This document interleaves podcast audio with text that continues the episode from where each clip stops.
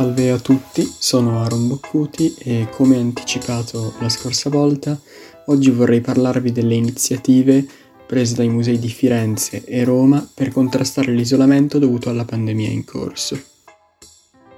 Iniziamo subito con il più celebre museo di Firenze, ovvero la Galleria degli Uffizi, che si ispira a Boccaccio lanciando l'iniziativa Uffizi Decameron.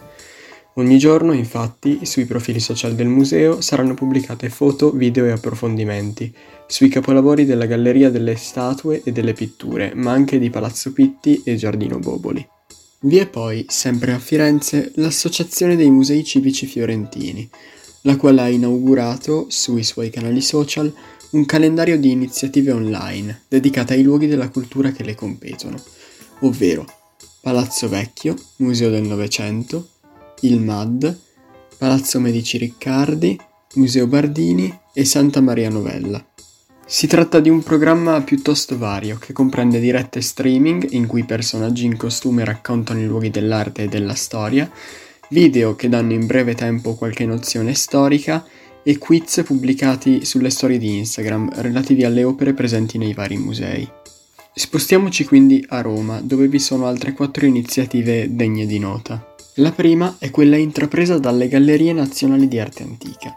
Già presenti sui social da diverso tempo e con diverse rubriche, hanno deciso di intensificare la loro presenza online attraverso il lancio di due nuove iniziative.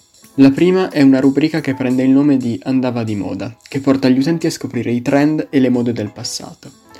La seconda consiste invece nella condivisione delle foto più belle scattate dai visitatori all'interno dei musei.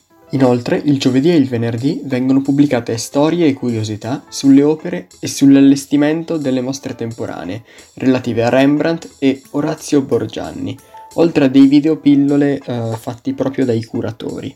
C'è poi il Parco archeologico del Colosseo, che a partire dall'8 marzo organizza ogni giorno delle visite virtuali a monumenti, reperti e altri capolavori attraverso itinerari tematici.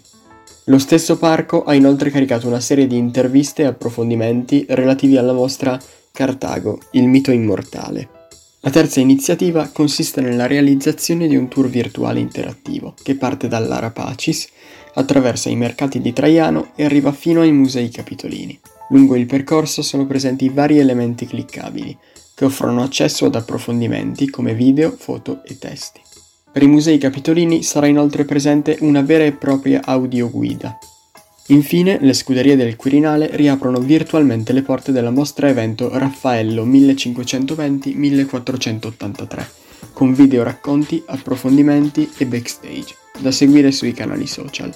Per oggi è tutto, uh, grazie e alla prossima puntata.